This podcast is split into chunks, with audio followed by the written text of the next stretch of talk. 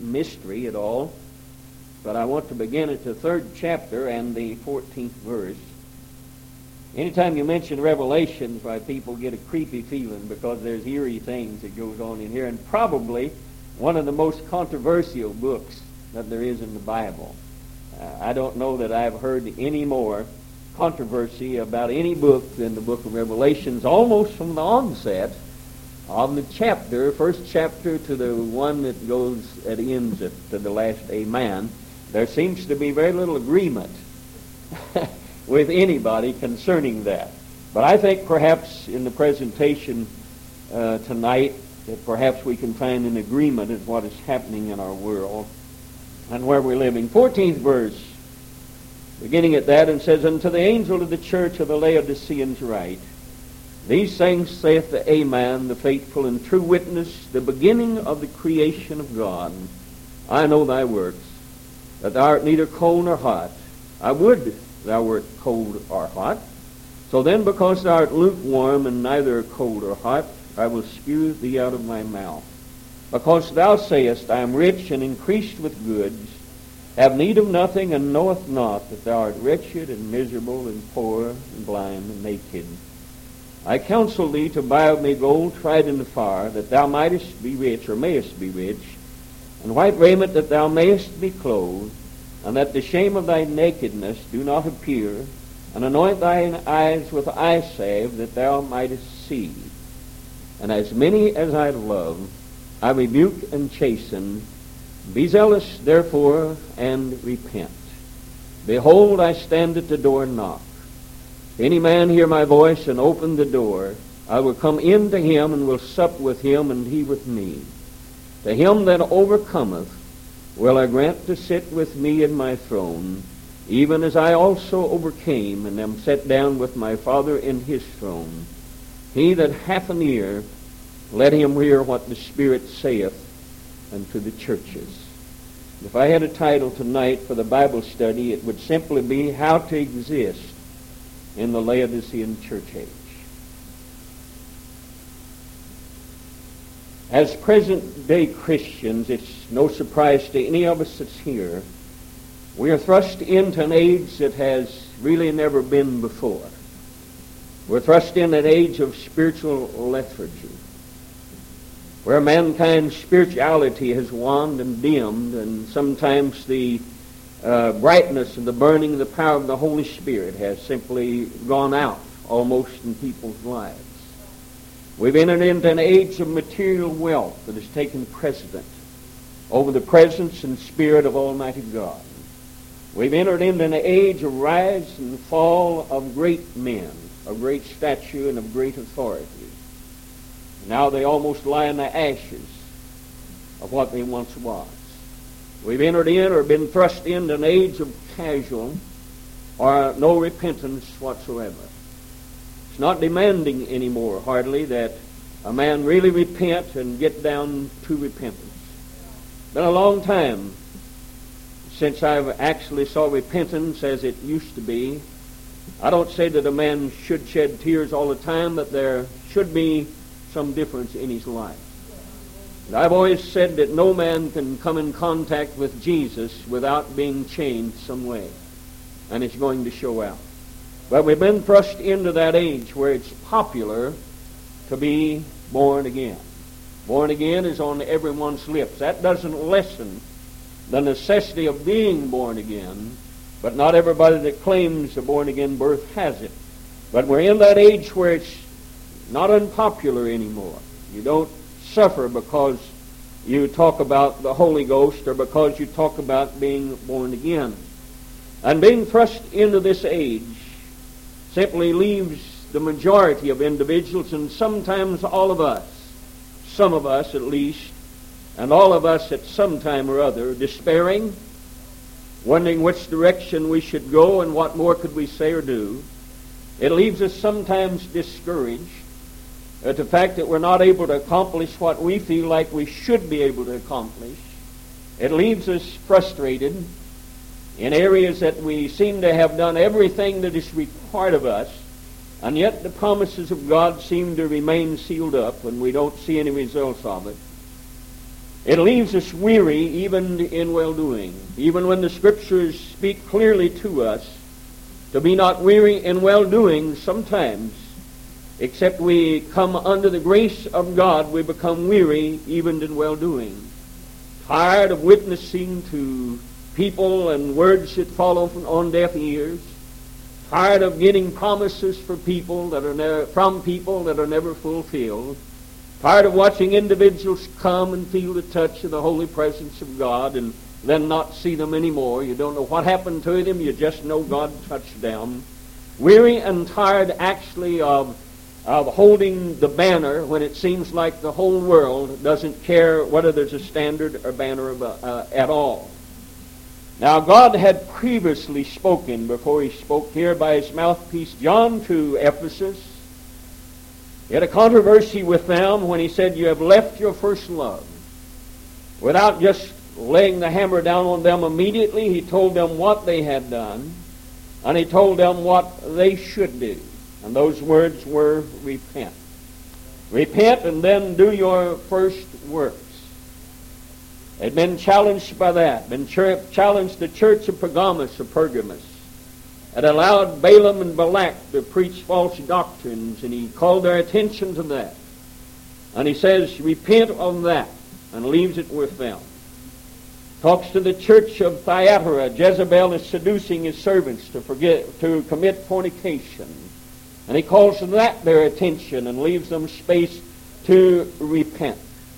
He also speaks to the church of Sardis, and he says, Now you have a name that you live, and you're dead. And he tells them what to do on that before he pronounces his judgment, And it's always the same. It is repent. In other words, feel sorry for where you're at, what you're doing, do something about it, get back to where you was and where I want you to be. And that voice has rang out, and perhaps in these churches, in instances, are still ringing out. The churches that in that, but I want to zero in tonight on the fact that the booming voice of John through the words that we speak rings out a challenge not to ages past, but to our age today. An age that we're all too familiar with when he looks and says to this church age, and I'm not talking about a church in general. I'm talking about a church age when he looks at this church age and he says, I know you. You see, sometimes we get the idea that God doesn't know us and that God doesn't know what we're doing. But he says, I not only know you, but I know your works. And then he begins to tell these individuals that he knows their works, that they're not cold or hot. He wished they was cold or hot. And then he says, because you're neither cold nor hot or you're lukewarm, I will spew you, and of course that word from the Greek simply means vomit. I'll just simply vomit you out of my mouth. And it was interesting as I was talking to some of the people from the Eastern culture, from India, and they tell me that these individuals that there cannot stand lukewarm water or anything. That it's something about their makeup that causes them, they either want their water hot or they want their water cold because if they drink lukewarm, it gags them and almost causes them to vomit. And so you see what God is saying sometimes in this church age, and there again, I want you to hold fast. In this church age, there's things that's making God sick. There's things that He's not satisfied with. There's areas where mankind is proclaiming the righteousness of God and don't know the righteousness of God. And God is telling us today that these things are going on and that He knows they're going on. Sometimes I present a petition to God, kind of like Habakkuk or Habakkuk in the teachings. I get down next to God and wonder, why are you allowing these things to go on? Can't you see what it's doing to true believers? Can't you see the erroneous ways that it is carrying people off into delusions? Don't you understand that the church world, the true church world, is becoming weary even in well-doing? Why are these things there? And God lets me know through the scripture right here that he knows this is going on, that he knows their works, and he also knows the only answer. And then he's saying, I'm going to counsel you to buy me gold tried in the fire. You're going to have to have something that is tried. that you may be rich, white raiment, righteousness of God, hallelujah, not the righteousness of man, but the righteousness of God, that thou mightest be clothed, that the shame of thy nakedness not appear, and anoint your eyes with eye salve, that thou mightest be able to see. And then he says something that astonishes me in the midst of all of this, and all the things that is making him sick that's going on, he says, I love you. I love you. As many as I love, I rebuke and chasten. In other words, the love of God shines forth here as greater, greater than any place else. He has a controversy with these people. They're making him sick. It's a sickening thing in the eyes of God. Judgment could immediately be poured out on them without remedy, without any mercy whatsoever. But God looks down and says, As many as I love. In other words, I love you enough that I'm going to rebuke you. I'm going to chasten you. I don't want you to be zealous of what I'm doing. I don't want you to repent. Now then the question is brought then, we know we're in this age. Never talked to a minister yet that didn't agree with that fact. There might have been ages past, maybe similar to this, but there's never been an age, and most ministries agree with this, there has never been an age quite like this age that we're living in. There has never been a time when uh, the mental pressure has been as great upon God's people as it is now. There's never been a time when we've been under attack by the evils of the world, and they almost shield that which is evil, and almost hang out to dry that which is righteous. There's never been a time when truth emerges that people shrink from it and are ashamed of that. And there's never been a time when repentance means so little and righteous living means so little in, the history of our country, in the history of the Bible. There's never been a time when humanity has been so callous and so careless with God and with God's Word. And so we're thrust into this age. We have to realize we are in it. And God says, I will not close the door on this age until I first chastise it until I first let them know what they have done wrong and let them know that because they're rich and increased with good, build the greatest temple you can and that's all right. But unless you have God walk into those doors and dwell there, it's of no value whatsoever. And God is trying to tell us that. Build what you want to, but you say you're rich, you're increased with goods, you don't need anything. And I know individuals, churches that have locked their doors on Jesus Christ. They don't want the anointing. They don't want God's order. They don't want God's power. We have everything that we possibly need. And God says, You don't know that you're wretched and poor and blind and naked, and you have need of all things. So, friend, when God is locked out, you do have need of all things. And God is saying that, and He said, Now I want to counsel you. I want to challenge you as to where you're living. You've got to try buy of me gold that's tried in the fire something that's lasting. Search Christ. Search where he came from and search salvation and search religion. And you'll find the world's tried to burn it and it won't burn. It's trying to drown it and it won't drown. It's tried to destroy it and some way or somehow it has managed to come through uh, uh, time after time of trouble, of struggle, and everything else. And the name of God still appears upon the lips of true individuals. And he said, I'm going to counsel you to buy me fire, or gold tried in the fire, that you might be rich. Now, riches, what he's trying to say is in the presence of God. Hallelujah. Spiritually rich. And white raiment, in other words, these self-righteous rags of iniquity that man tries to clothe us with, uh, self-righteous rags of religion, what we need is the righteousness of Christ which brings salvation. And he said that you might be clothed because there's coming a time that the shame of nakedness, God is going to jerk the clothing off of individuals that they've tried to clothe themselves with, and they're going to appear under shame. And he said, Now anoint your eyes with eye. Hallelujah. Just get into this word of God. Say, God, open it up to me. I need to know what it's saying. I need to know what it's talking to me about. And open it up to me that thou mightest see. And so we're in this. So how do we survive in this age? And that question came to me quite some time ago, and naturally with something like that, and you're dealing with revelations, and you're dealing with a church age that you know is relevant to ours, you tend to look for some mysterious thing. I do anyway. That's human nature, you know. Because it seems like we've got past the simplicity that is in Jesus Christ. And we made him a mysterious individual, and we made the book of Revelations a mysterious thing that hardly anybody can understand. But yet it was made and made to be revealed.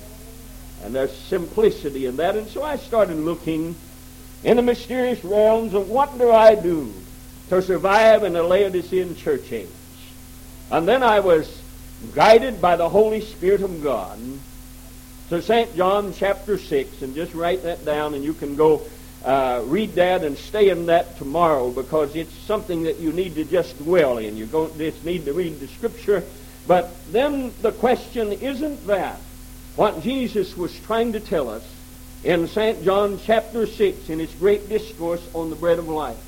He was actually in that simple message trying to tell us how that we exist in an age such as we are thrust into. Jesus had healed their sick. They'd come through the age of healing. There's nothing wrong with that. He had cleansed their lepers. He had unstopped their deaf ears. He had gave sight to their blind. He had made their lame to walk and raised their dead, and he had fed them with fishes and with loaves. That generation there had had everything that God had had to offer. Every place he went, he was doing good. Walked into the places of misery, walked into the places of adversity, and he spoke those words. Into the places of sickness, raised them from their sick bed, cleansed the lepers when nobody else would dare get around them, unstopped the deaf ears just by word, gave sight to the blind, made the lame to walk. Take up your bed and walk, he said. Even raised them from the dead, fed them with loaves and fishes when they were hungry. Now it was time for them to really know where life really is. Hallelujah. I want you to not get me wrong. I believe in healing. I have had. I think these miracles ought to be happening in our churches today, and somehow, some way, somehow, I feel like we're doing God an injustice by not just almost demanding that these things be part of our everyday living and our everyday life. I think they can be if some way or somehow we can turn the key to what has been taken away from us. But after all of these things, Jesus is trying to tell them where life really is. He's giving them and us a simple lesson on how to exist when these things are not prevalent, when they're not every day. He's telling us that God is still God, whether a single individual is healed or not. He's telling us God is still God, whether there's a deaf ear unstopped or not, whether there's a leper cleansed or not, or whether lames are made to walk, or whether the dead are raised. He's telling us, in spite of all these things that are not there, He is still God. He's telling them that, and He's telling us that. And He's telling us that life does not exist in the cleansing of the lepers that life does not exist in the healing of the sick, that life does not exist in the raising of the dead, and life does not exist in a Santa Claus that gives individuals what they want. He was telling them life exists in Him. And he was telling them to look beyond the material wealth and gain, to look beyond even their healings and look beyond their miracles. And these are some staggering words that he said that they didn't want to hear. He says, I am the bread of life. In other words, I am life. Right here, look at me, I am life. And except ye eat of the flesh of the Son of Man and drink his blood, you have no life in you. And in spite of everything that he had done before that, in spite of everything that some of the followers had saw, it was too much for them. They had followed him after the fishes and the loaves. They had followed him after the miracles that they saw. They had followed him after all the good things that he could provide for them. And Jesus was saying, there's coming a time, these are not always going to be like this. And I want you to know how to live when that time comes. I want you to know how to exist in it. I want you to know how to come through it.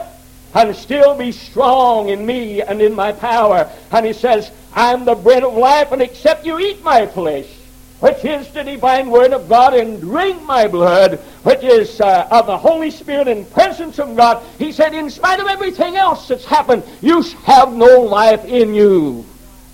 In other words, life is through Jesus Christ. Now this done something for the following because many left him. He lost out. He was pointing to an age that they wasn't they didn't want. He was telling them something they had to do. In other words, party time's over, boys. Good times are over, at least for a little while. I'm going to give you some testing. I'm going to see what you think of me when there's nothing else around but me and my word. I'm going to try you when everything else has been taken away from you and there's just you and I, boys, left. Just Jesus and you. I'm going to see how you react. A lot of them left him. A lot of people are leaving him today. Oh, they don't claim that they're not Christians anymore, but a lot of people are sitting home because God just didn't heal the way he thought they ought to heal. And God didn't provide the way he thinks he ought to provide. And hard times come and great men fell. But friend, I don't care how great man gets and how great man falls. God Almighty has never fallen. And God Almighty has never failed. And when our hopes is pinned in Him, we won't fail either. That's why He tells us always to look past humanity. And that's what He's telling them. Look, all of these things fine, well, and good. But that's not what's going to take you through such times. You won't have any life in you except you eat of me and drink of me. And a lot of them went and just didn't just didn't follow him anymore. And Jesus then asked a question. He asked his disciples who were the, themselves murmuring, and he says, Will you also go away? And here's the part that astonished me. And that was, oh, Peter. Wish washy Peter. you know, here today and gone tomorrow.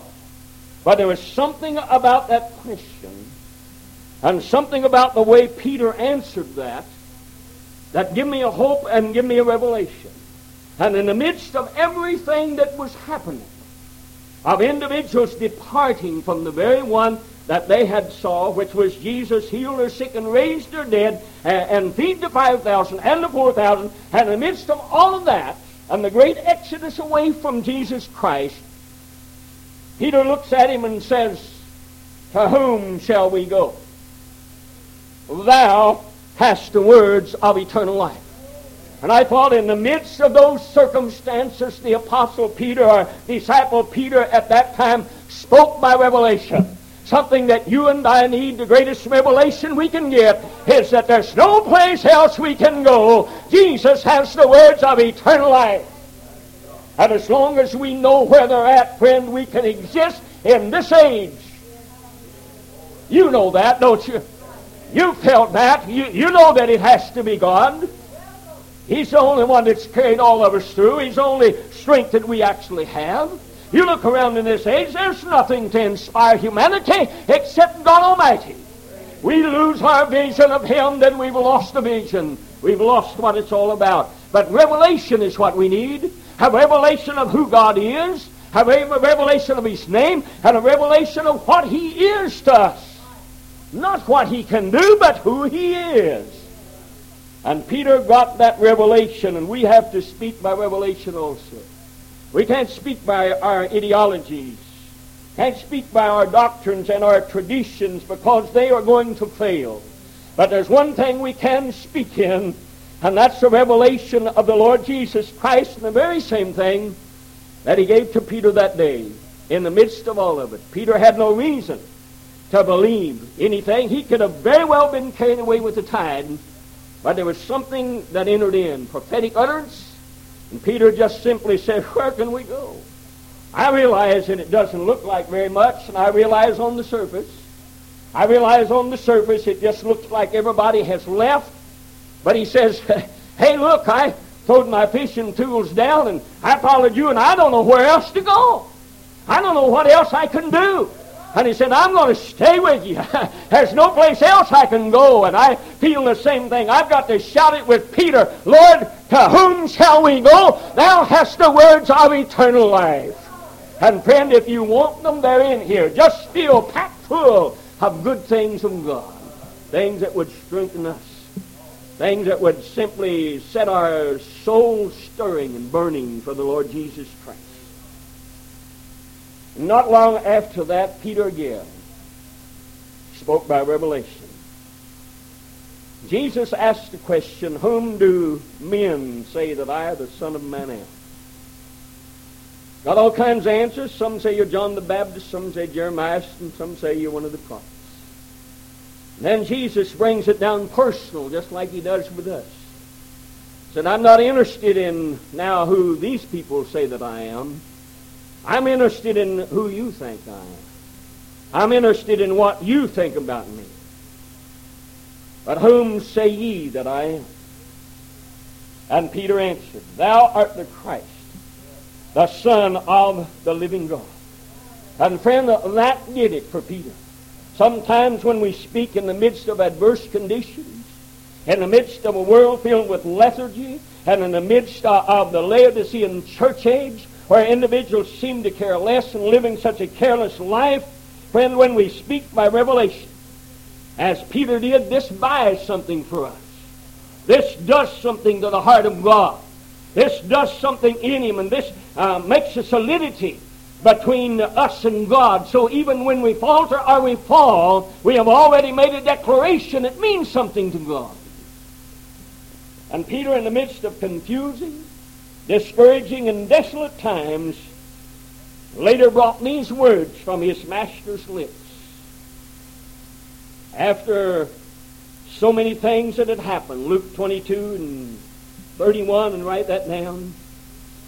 He says, Simon, Simon. That's after Peter would make de- great declarations. God, I'll never do this and I'll never do that. Peter was speaking of his own. But he said, Simon, Simon, behold, Satan hath desired to have you, that he may sift you as wheat. But listen to what speaking by revelation, what holding to what God puts in your hands and in your mouth. Listen to what it does. And Jesus said, But I have prayed for thee. I have prayed for you. Friend, there is no greater prayer that can ever be uttered than that which was uttered by Jesus Christ himself, and he's prayed for every one of us. And he said, I pray that your faith fail not, and when thou art converted. Oh, yes, that's going to be in the future, Peter, but it's going to happen. I want you to strengthen your brother. In other words, what he's telling us is, I'm going to pray for you. I'm going to see that you get through this thing. I'm going to strengthen you. I'm going to rise you from your desolation. I'm going to be with you in your weariness. And when you've gone through all of this, then you've got a job. There's a world out here that needs strength. There's a world out here that needs to be touched. There's a world out here that's lonely, despairing, and hurting. And you're going to have the ability to convert them and bring them into the divine presence of God. And that's what happens when we speak in the midst of a Laodicean church age and simply speak by revelations and say, I really don't know. My faith is not the strongest in the world. I'm not sure exactly where I'm going, but I don't know any place else to go but to Jesus. And I would to God that every born again individual and those that are not born again would be able to say these words God, I can't pay any attention to what everybody else says where everybody else goes. I can't pay any attention to their bitterness and to their excuses. All I know is this one thing. I came to Him. He solved my problems. He cleansed me and washed me, filled me with His power. And I can't find anything in this world that equals that. So I just go to Him. I just stay with Him. I don't find any place else I can go. And friend, I don't know about you, but I've been in those positions a lot of times where sometimes it would almost be easy to just close the thing and say, God, nothing ever happens anymore. I can't see what I want to see, and everybody around me is not concerned with what's going on, and there's just a few of us. I think maybe I could just leave it at home, close that Bible up, and forget it. But there's something way down deep inside that says anything I have ever known, I've never known anybody like Jesus. A presence and power that I've known in this world. I've never known anything like Jesus. That joy that I have, I've never known anything like the joy of the Lord Jesus Christ. The power, uh, the exhilaration, uh, and the promises. I've never known anything like my Jesus. Hallelujah. So to whom shall I go? Thou hast still the words of eternal life. Let him speak to you. Let him talk to you. Let him talk to you. And then I like the 20th verse. He said, Behold, I stand at the door and knock. Now, I realize that we have relevated that to him knocking on the heart's door, and I'm not going to take that away from us. I think he really touch, talks to hearts. But, but we did the Bible a disservice by doing this because he's talking to churches. He's not talking to individuals. And he's saying here, I stand at the door of churches and I knock. That simply means he's outside. Because if he was inside, he wouldn't want to gain entrance, but he's out there, and he's waiting for somebody to open the door for him. He's a gentleman. He won't enter in and cross over where he's not wanted. But he says, I love you so much. And I know, and see, these have been his people. Amen. I'm not talking about uh, strangers and sinners out here. I'm talking about individuals that had been his people and have some way grown lukewarm and they, they've become rich and proud and pride ha- has come into their being. And he said, I'm standing at the door and I'm knocking. And that just floored me. There's something about that that just floored me that imagine a God of the universe who has need of nothing or no one would love his people in spite of what they have done, in spite of the fact that their works make him sick. And he's still standing there at that door where he's been thrust out and been told he's not wanted, and he still stands there and knocks. Said, I'd like to come in. I like to be in there. I don't like it outside, is what he's saying. And then he's saying, if any man hear my voice and open culture, many of them in those days, especially when this was written, there was a lot of thieves and a lot of bandits. And they would secure their houses. They wouldn't trust anybody. And when somebody came and knocked, it wouldn't make any difference how often they said their name. Because people was not known by their name. Anybody could say their name. But they learned to recognize voices.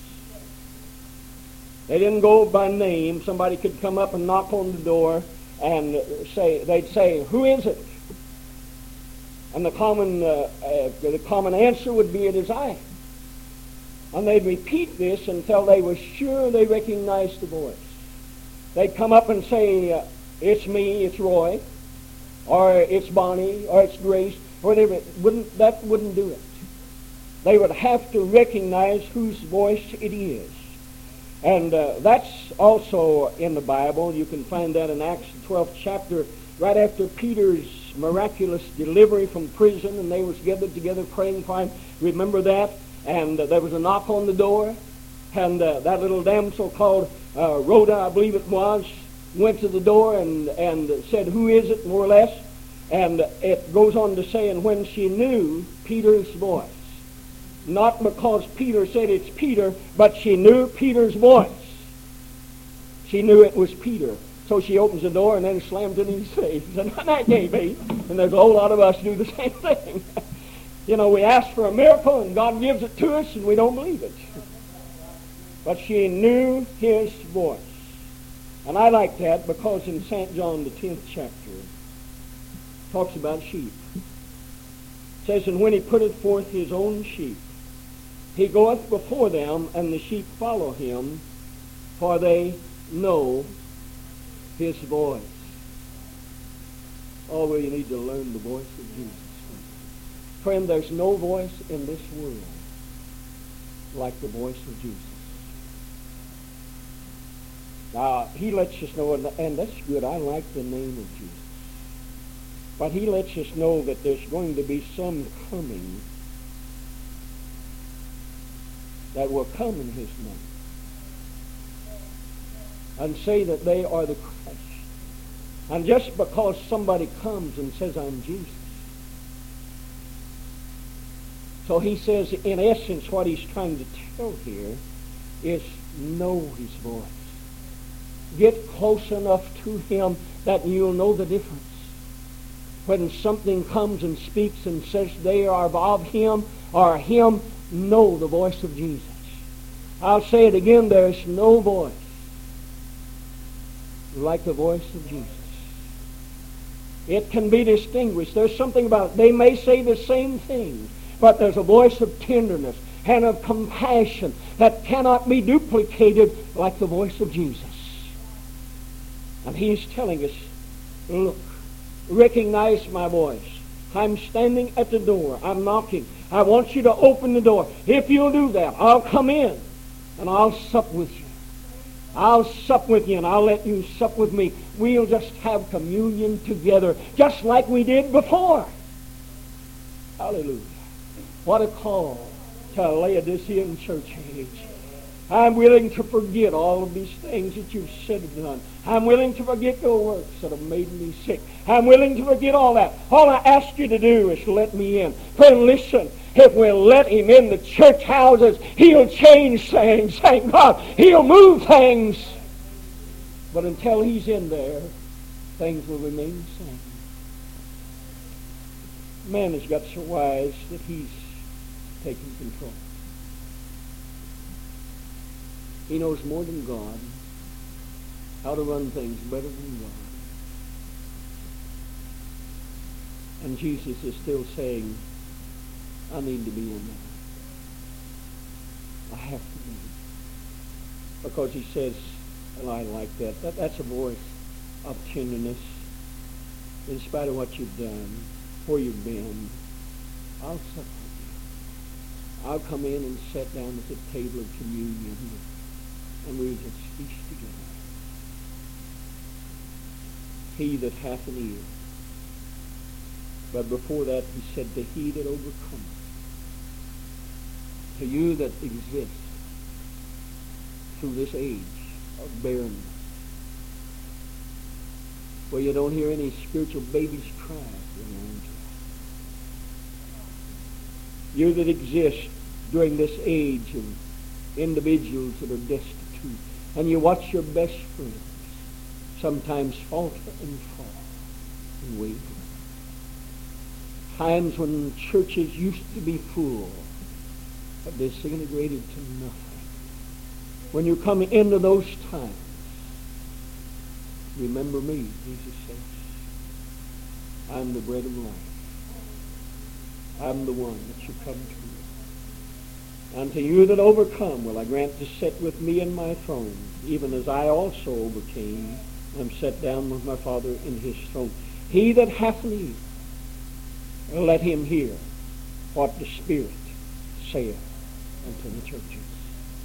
And friend, there's never been a day like our day. But there's never been a God like our God that's able to see us through. Will you stand with me right now?